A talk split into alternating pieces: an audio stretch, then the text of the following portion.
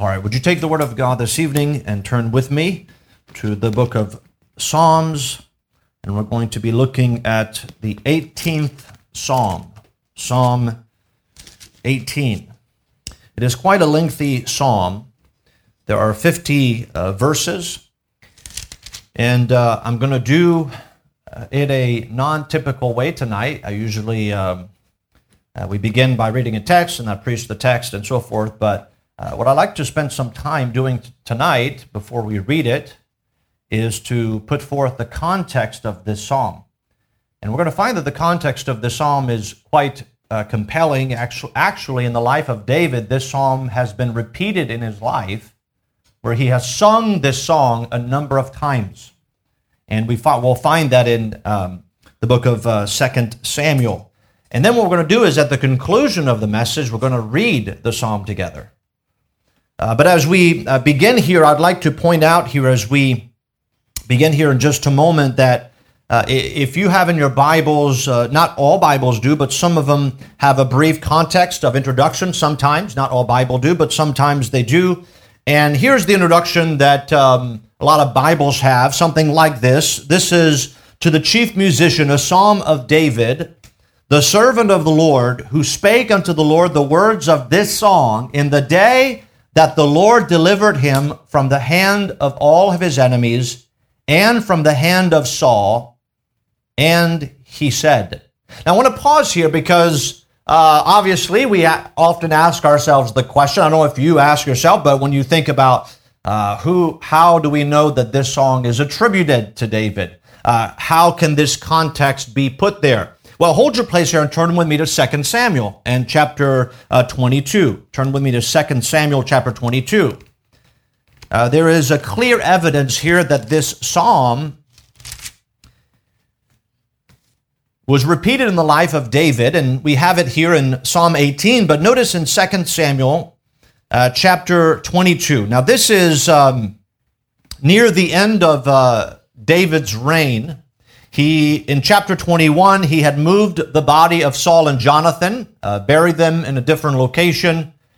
And in chapter 22, here's what he says in verse 1 And David spake unto the Lord the words of this song in the day that the Lord had delivered him out of the hand of all of his enemies and out of the hand of Saul. So that's the same introduction we have. We just read that in Psalm 18. Now understand here, when we come to 2 Samuel chapter 22, he says, which the Lord had delivered him. So David here is repeating this song that he sung when God delivered him from his enemies and from Saul. So that happened uh, at the right at the beginning, at the end, obviously of chapter of First Samuel, and the beginning of Second Samuel. And so here we have some context where we know that this song, and if you read through 2 Samuel chapter 22, you're going to find that this is the record of this song. But I would like to point you out to one distinction. Uh, if you read here, if you're still in 2 Samuel 22, the Bible says in verse 2, and he said, The Lord is my rock and my fortress and my deliverer, the God of my rock in him will I trust. He is my shield and my and the horn of my salvation, my high tower and my refuge, my savior, thou savest me from violence. And he goes on and it goes through the end of the chapter. But go back with me to Psalm 18. In Psalm 18 here, we have the actual psalm that David is quoting in 2 Samuel chapter 22. But there's something more that we find in Psalm 18. Notice verse 1. I will love thee, O Lord, my strength. The Lord is my rock and my fortress and my deliverer, my God, my strength, in whom I will trust, my buckler and the horn of my salvation and my high tower. I will call upon the Lord who is worthy to be praised. So shall I be saved from mine enemies. Now, if you notice here, what we find in Psalm 18 here is uh, an added part that we don't have in 2 Samuel chapter 22, and that is, I will love thee, O Lord. Now we come to this psalm and we have to think of this uh, more broadly, if we see here Psalm 18, we have the uh, the first expression of the psalmist, I will love thee, O Lord, my strength. And he's going to, in verse 2, he expresses, uh, if you would, it's uh, verse 2 is a summary of the whole entire psalm. Uh, he's going to document throughout this entire psalm what God has done for him, how God has strengthened him, and God, how God has brought him to the place where he has experienced deliverance from God. In uh, if you notice in the last two verses of the psalm, verse 49 and 50, therefore will I give thanks unto thee, O Lord, among the heathen and sing praises unto thy name. Great deliverance giveth he to his king and showeth mercy to his anointed, to David, and to his seed forevermore. And so here we have the conclusion as uh, we know that this psalm specifically concerns the life of David. So this is a song of testimony. And throughout the life of David, we find that this psalm has been repeated. We know at least twice. Perhaps he wrote it when God delivered him from all of his enemies and from Saul. When he was about to become the king, he wrote this psalm, but then later he would carry this psalm uh, towards, the la- to, towards the latter end of his reign, and he would sing this song again. And so this is his life testimony. And we can come to the psalm, and there's wonderful truths about what David has learned, what he has learned about himself, and what he has learned about his God. And uh, I, I like to think about how we look at life and the only thing that David can say as a summary to begin this song is, I will love thee, O Lord. The expression that comes out of a life of testimony of what God has done for him and how God has seen him through difficulty is the expression of those words, I will love thee, O Lord.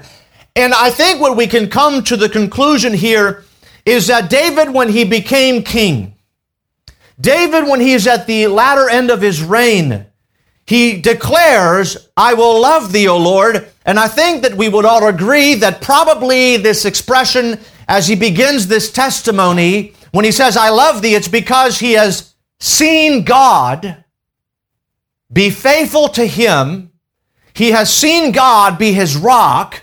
He has seen God be his refuge. And all he can say is, I will love thee, O Lord. And what we learn from this psalm is as life goes, then our love for the Lord should be stronger than it was at the beginning. You know, sometimes we speak of um, the, the thrill of when somebody comes to know the Lord Jesus Christ as their Savior. maybe you think back in your life when you came to know the Lord and maybe there was some excitement, or maybe you began to share with your family and your friends that you were saved. And often we say, well, what happened to us? Uh, the uh, initial excitement of being saved and being born again. And, and uh, as we move on in life, I hope that we don't look at our best days, at the days that we love God most, when we first were saved. As life goes, Based upon the testimony of David, we should all get to the place where we love the Lord more today than we did the day we got saved. Why? Because throughout this life, God is not only desiring to save us, but He also wants to sustain us and prove Himself in our lives, and is true in the life of David. Now, I know that David, if you think about the life of David, like to do is just put the context and we'll end by reading the psalm together. But we know that David came to the throne, according to 2 Samuel chapter 5 and verse 4, when he was 30 years of age.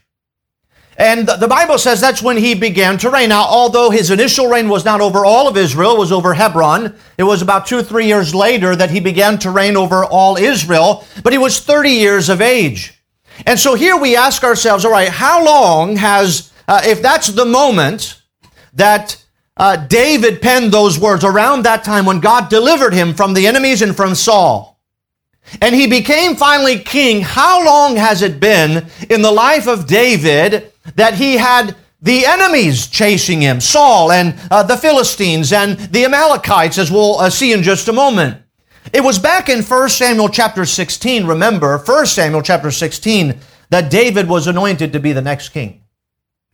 It tells us that David was the youngest of the brothers.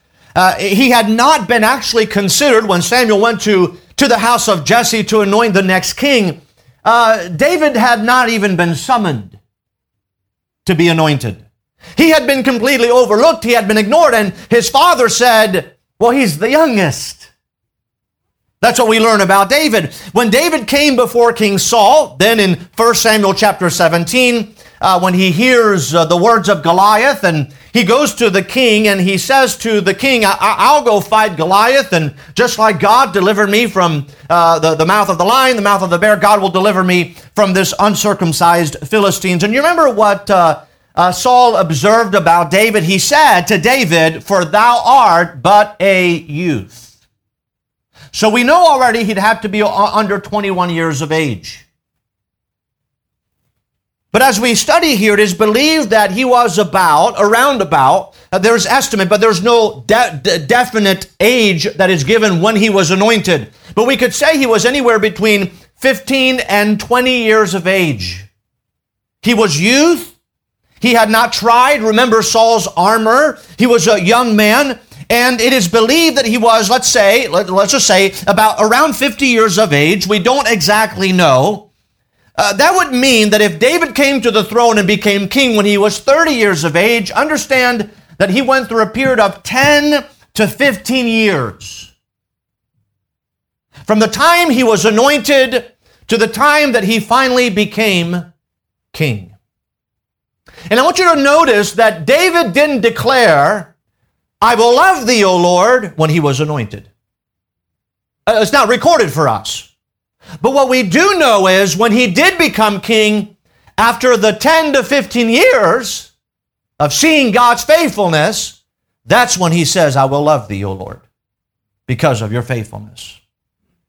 Remember, David, when he writes Psalm 18, had been waiting for a long time for a long time.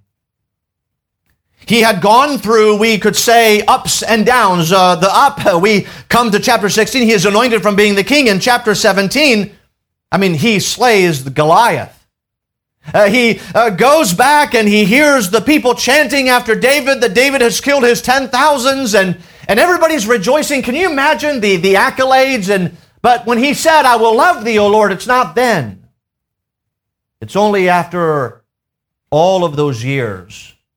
And this record of seeing God again and again be faithful. Uh, by the way, uh, the, we might say that the slaying of Goliath was the mountaintop for David, but it was downhill from there for the next 10 to 15 years. Saul, the king, would become jealous. David would find himself running for his life. Uh, Saul his, uh, became his father in law and tried to trick him. Uh, there was uh, uh, those who were the counselors of Saul were accusing David that David was trying to kill Saul. Uh, David not only faced the, the enemies uh, of, uh, of the palace and of King Saul, but he also faced the other enemies. There was the Philistines and, and the Amalekites. The point is, to get to this place, David had to wait a long time. We also learn from this 10 to 15 year period, his enemies were numerous. From Saul to the Philistines to the Amalekites, also dealing with false accusations. We know the heart of David. Uh, uh, by the way, his heart comes through twice when uh, he had the opportunity to take the life of Saul and he said, I'm not going to touch God's anointed.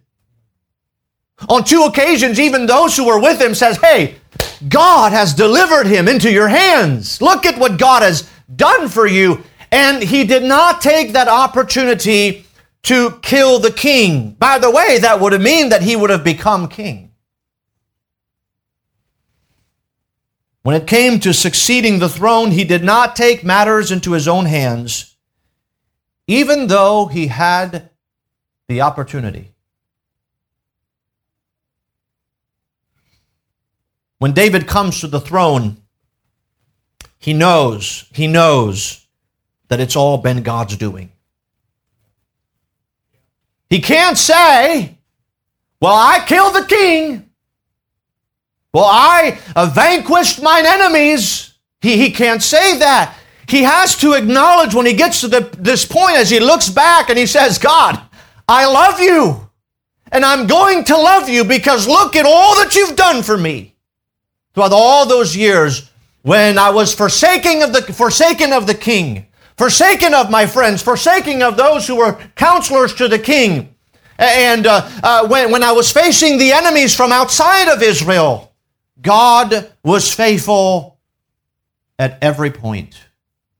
I want you to notice as we, in Psalm 18, there are uh, uh, three times when David says, I will. And that's how he begins the psalm. If you notice verse 1, he says, I will love thee, O Lord,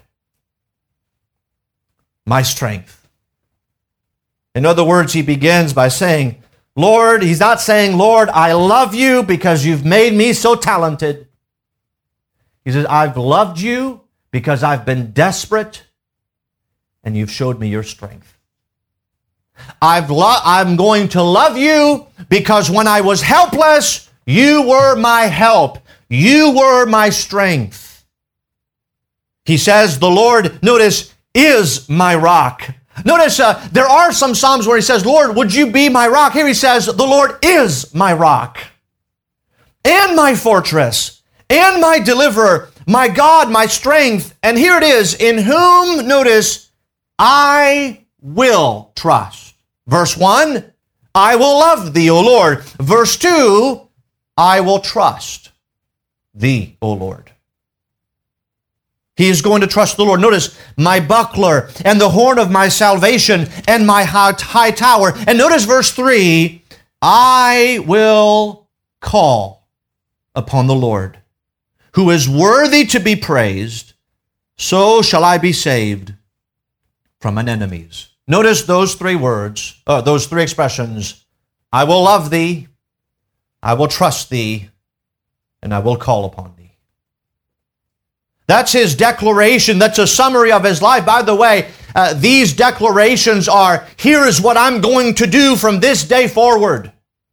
I'm going to love thee from this day forward more than I ever have before. I'm going to trust you from this day forward more than I've trusted you before. I'm going to call on you more than I've ever have before. And then he goes back and considers his life. If you notice, it's then in verse 6 where he says, In my distress, I called upon thee, past tense.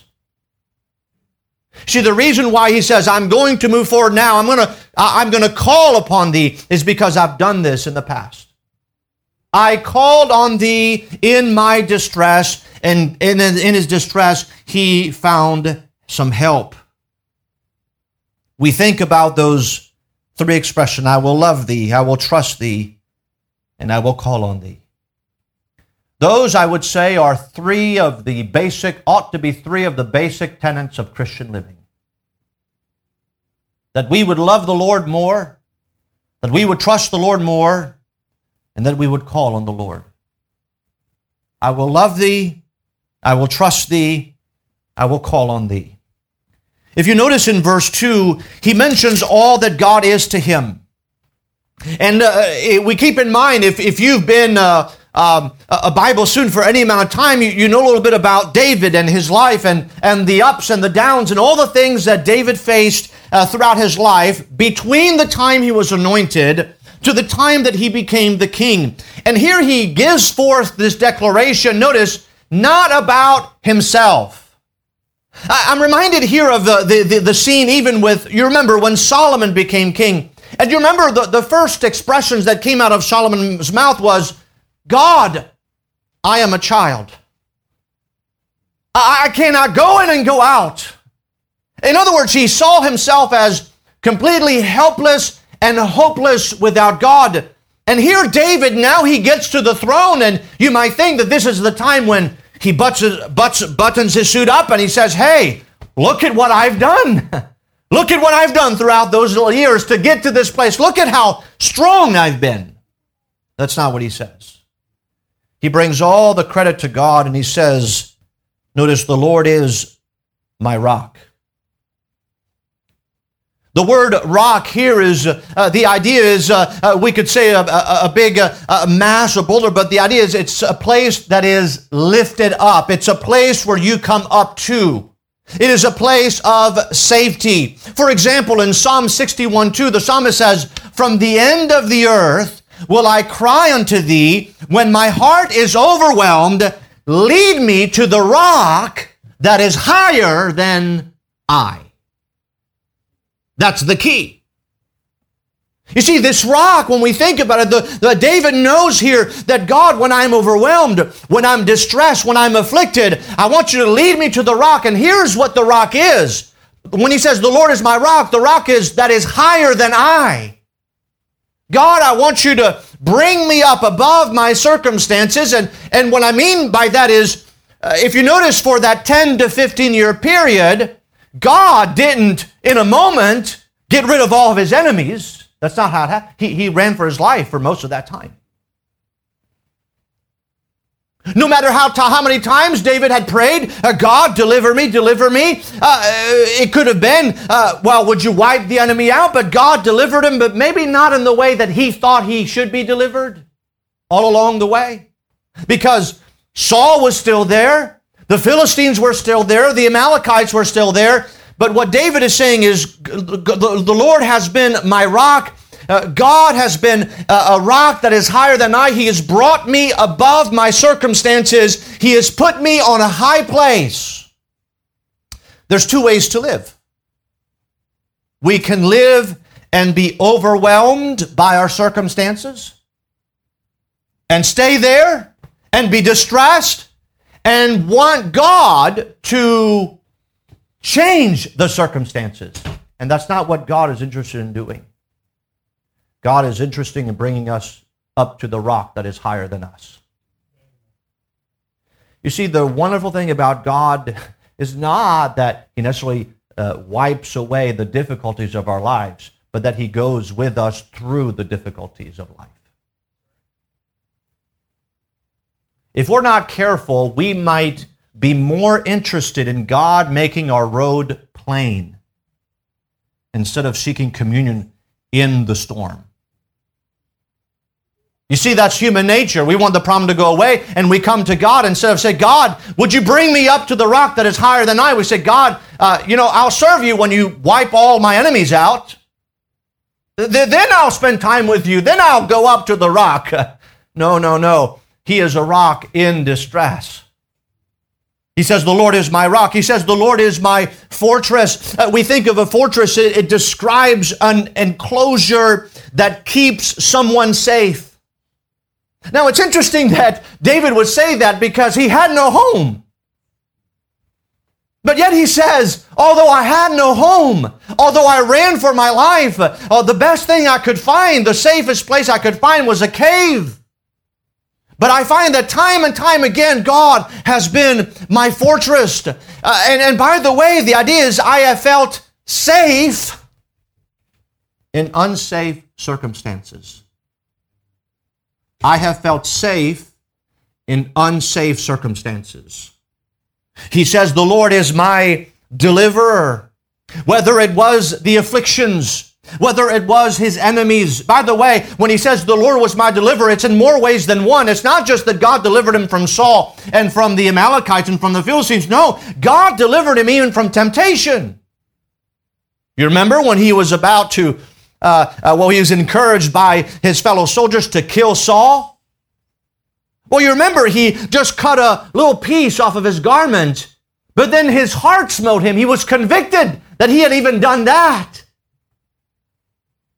Do you not think that in that moment he was tempted? Well, who gave him the victory over that? The Lord. The Lord did. The Lord is the deliverer. Yes, over affliction. Yes, over temptation. Yes, over his enemy. You see, God is our deliverer in every way. Then he says, in a precious way, he says, My God. My God. You know, it would do us good. It would do us very good uh, that we would not say, well, the Lord, the Lord, the Lord, but say, our Lord, my Lord, my God. Because he is. In other words, we learn here in David's life that all throughout the, that 10 to 15 year period, uh, what, uh, what David has found is that God is not just, yes, the God of heaven, the creator of the universe, but that he is the God who is intimately interested in the life of David personally. Do you believe that today? That God is interested in your life personally? Oh, yes, the life of the church, but your life. Your life. He says, The Lord is my strength.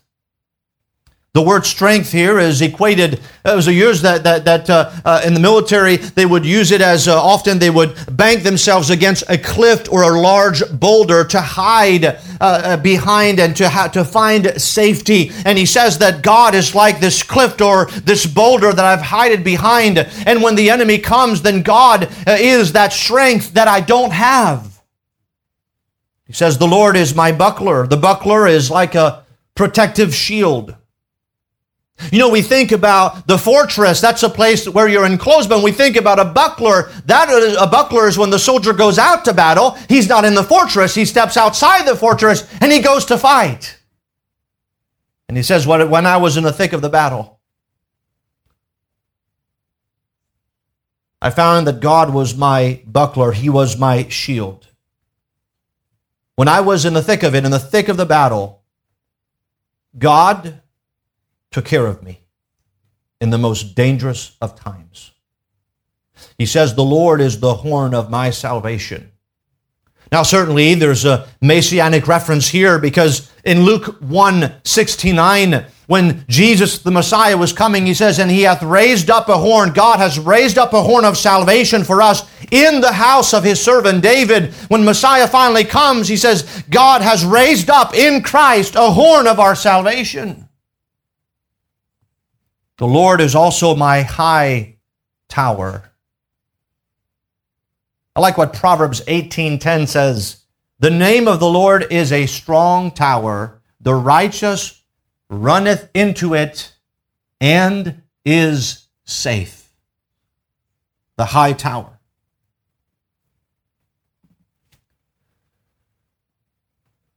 If you notice here, let me give you a few examples before we read this whole psalm. And uh, notice in verse 14. I want you to notice here the language that uh, that David uses, and this is there's imagery. It's it's Hebrew poetry.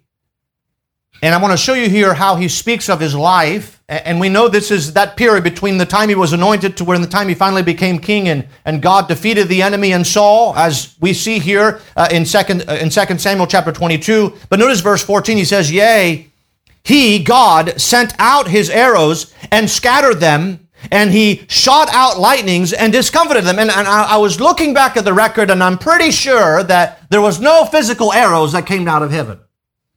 Correct? There, I don't remember any uh, scene where lightning came down from heaven and struck David's enemies. So here he is giving an image or a picture. Notice in uh, verse 16 and 17, he sent from above, he took me, he drew me out of many waters, he delivered me from my strong enemy and from them that hated me, for they were too strong for me. So, what is he saying here? Again, another picture. He drew me out of many waters. And the idea here is you're in the tempest, the tempest is raging, there's nothing you can do but let the ship drive. And God draws you out of that moment where you have no control. Where you can't, you're at, you're at wit's end and there's nothing you can do. I want to bring you back to 1 Samuel chapter 24. If you turn there with me, I want to show you one example to what uh, David might be referring to uh, when he speaks of God in that way. In 1 Samuel chapter 24, if you notice with me,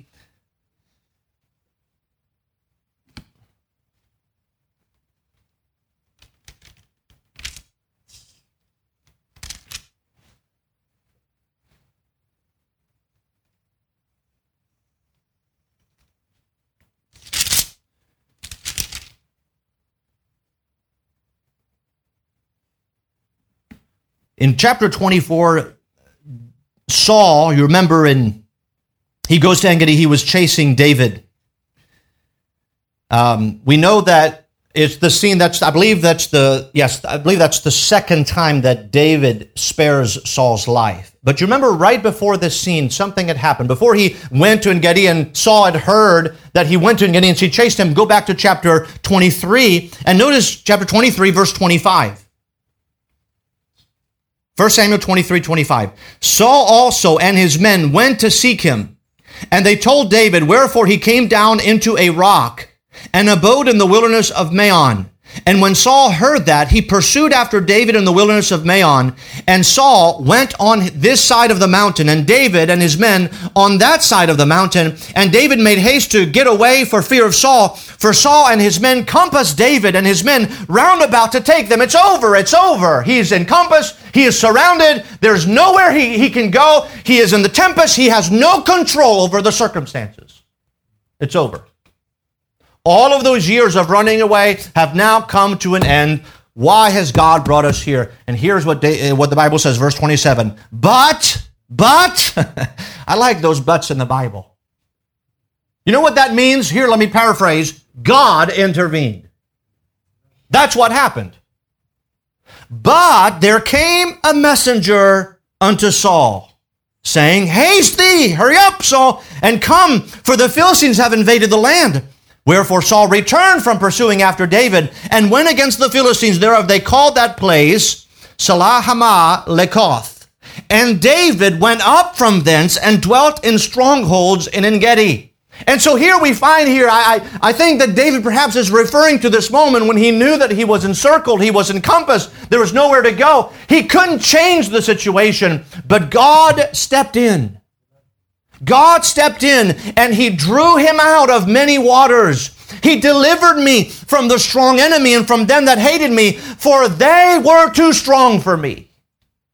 You see in that moment, God uh, brought him to this place, and we might, before we know the end of the story, we might be there on that side of the mountain with David, and we might see the soldiers coming around David, and we might think, well, God, you've you've delivered us again and again and again, but here we are, and here they are.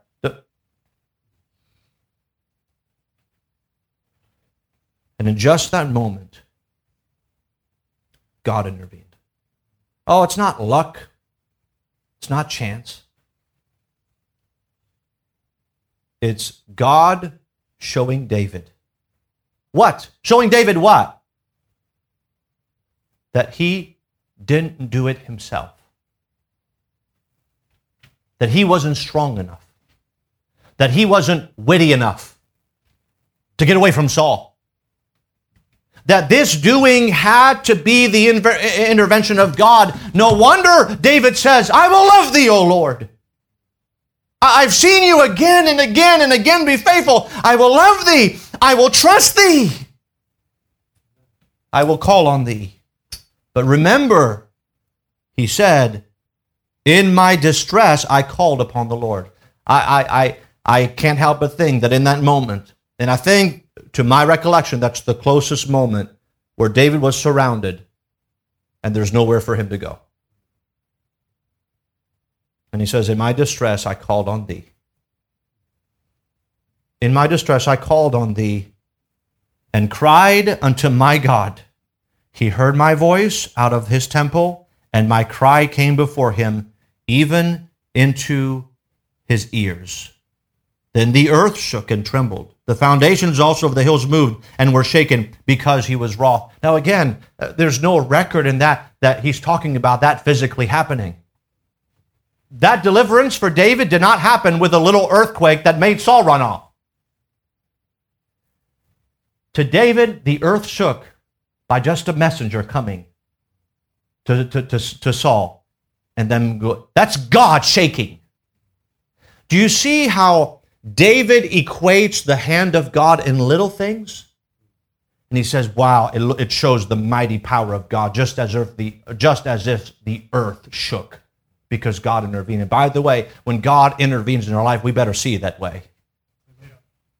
That God is shaking. That God is in our distress. He is coming to our aid he is being our help. What I'd like to do here is read this psalm. It's 50 verses, but you, would you follow along as I read? Remember, most likely he penned those words around the time when he became king, when God delivered him from his enemies and from Saul. And at the end of his life, in 2 Samuel chapter 22, he's going to repeat this very psalm. This is his testimony. This is his life. And as we read this tonight, I want to ask now, this is personal to David. This is personal to his life.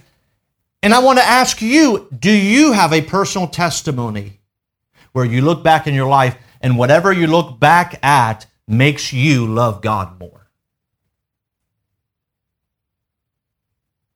And perhaps, by the way, perhaps,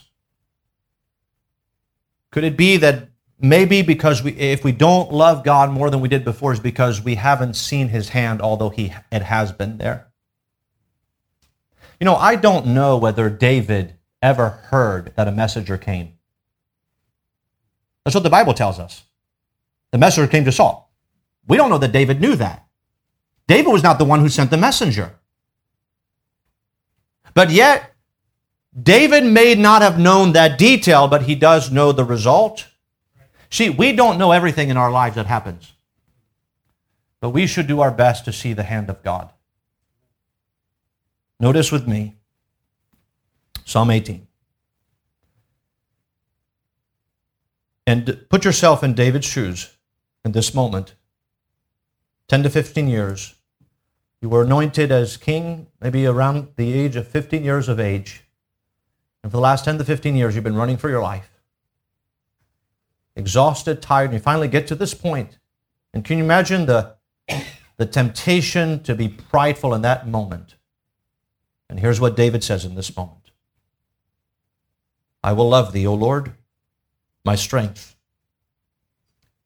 The Lord is my rock and my fortress and my deliverer my God, my strength, in whom I will trust, my buckler, and the horn of my salvation, and my high tower. I will call upon the Lord who is worthy to be praised. So shall I be saved from mine enemies. The sorrows of death compassed me and the floods of ungodly men made me afraid. The sorrows of hell compassed me about. The snares of death prevented me. In my distress, I called upon the Lord and cried unto my God. He heard my voice out of his temple, and my cry came before him, even into his ears. Then the earth shook and trembled.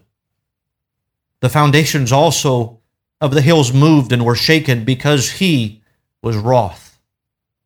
There went up a smoke out of his nostrils, and fire out of his mouth devoured, coals were kindled by it. He bowed the heavens also and came down, and darkness was under his feet. And he rode upon a cherub, and did fly, yea, he did fly upon the wings of the wind. He made darkness his secret place. His pavilion round about him were dark waters and thick clouds of the skies. At the brightness that was before him in thick clouds past, hailstones and coals of fire, the Lord also thundered in the heavens, and the highest gave his voice, hailstones and coals of fire. Yea, he sent out his arrows and scattered them. And he shot out lightnings and discomfited them. Then the channels of waters were seen, and the foundations of the world were discovered at thy rebuke, O Lord, at the blast of the breath of thy nostrils. He sent from above, he took me. He drew me out of many waters. He delivered me from my strong enemy and from them which hated me, for they were too strong for me. They prevented me in the day of my calamity, but the Lord was my stay.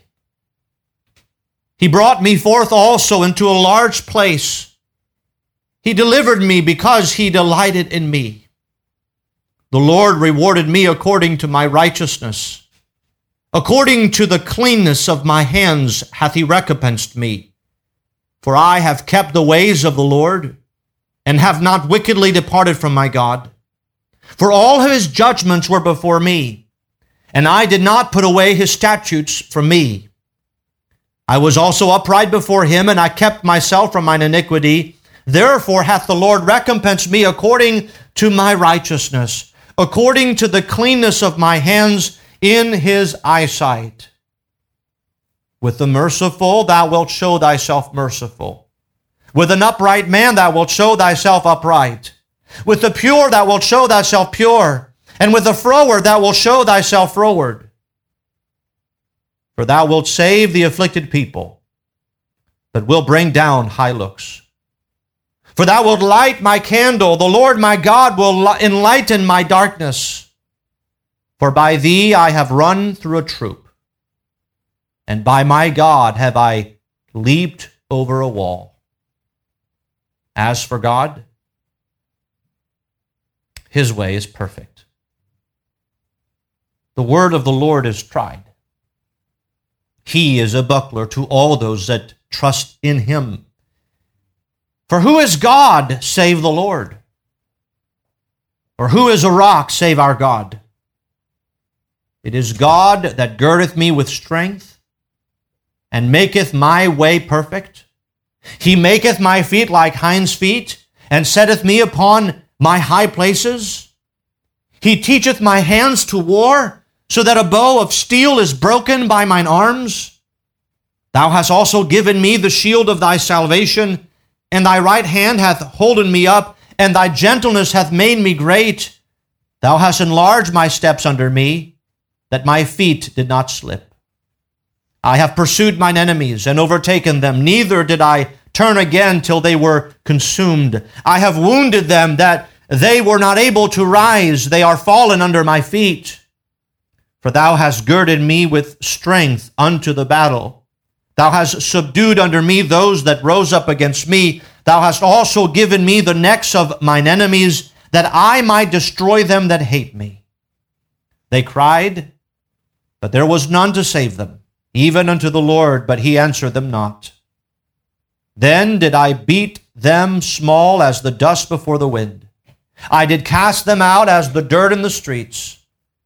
Thou hast delivered me from the strivings of the people, and thou hast made me the head of the heathen. A people whom I have not known shall serve thee, serve me. As soon as they hear of me, they shall obey me. The strangers shall submit themselves unto me. The strangers shall fade away and be afraid out of their closed places. The Lord liveth, and blessed be my rock and let the God of my salvation be exalted. It is God that avengeth me and subdueth the people under me. He delivereth me from mine enemies, yea, thou liftest me up above those that rise up against me. Thou hast delivered me from the violent man. Therefore will I give thanks unto thee, O Lord, among the heathen, and sing praises unto thy name. Great deliverance giveth he to his king, and showeth mercy to his anointed, to David, and to his seed forevermore. So David says, I will love thee, I will trust thee, and I will call on thee. Why? Because of all that God has done in mine infirmity, in my helplessness. Even when he speaks of vanquishing his enemies, he says that has only been done in the strength of the Lord. You see, if we get to the place in our lives as Christians where we look back and, and we say, wow, look at what I've done and look at what I've become.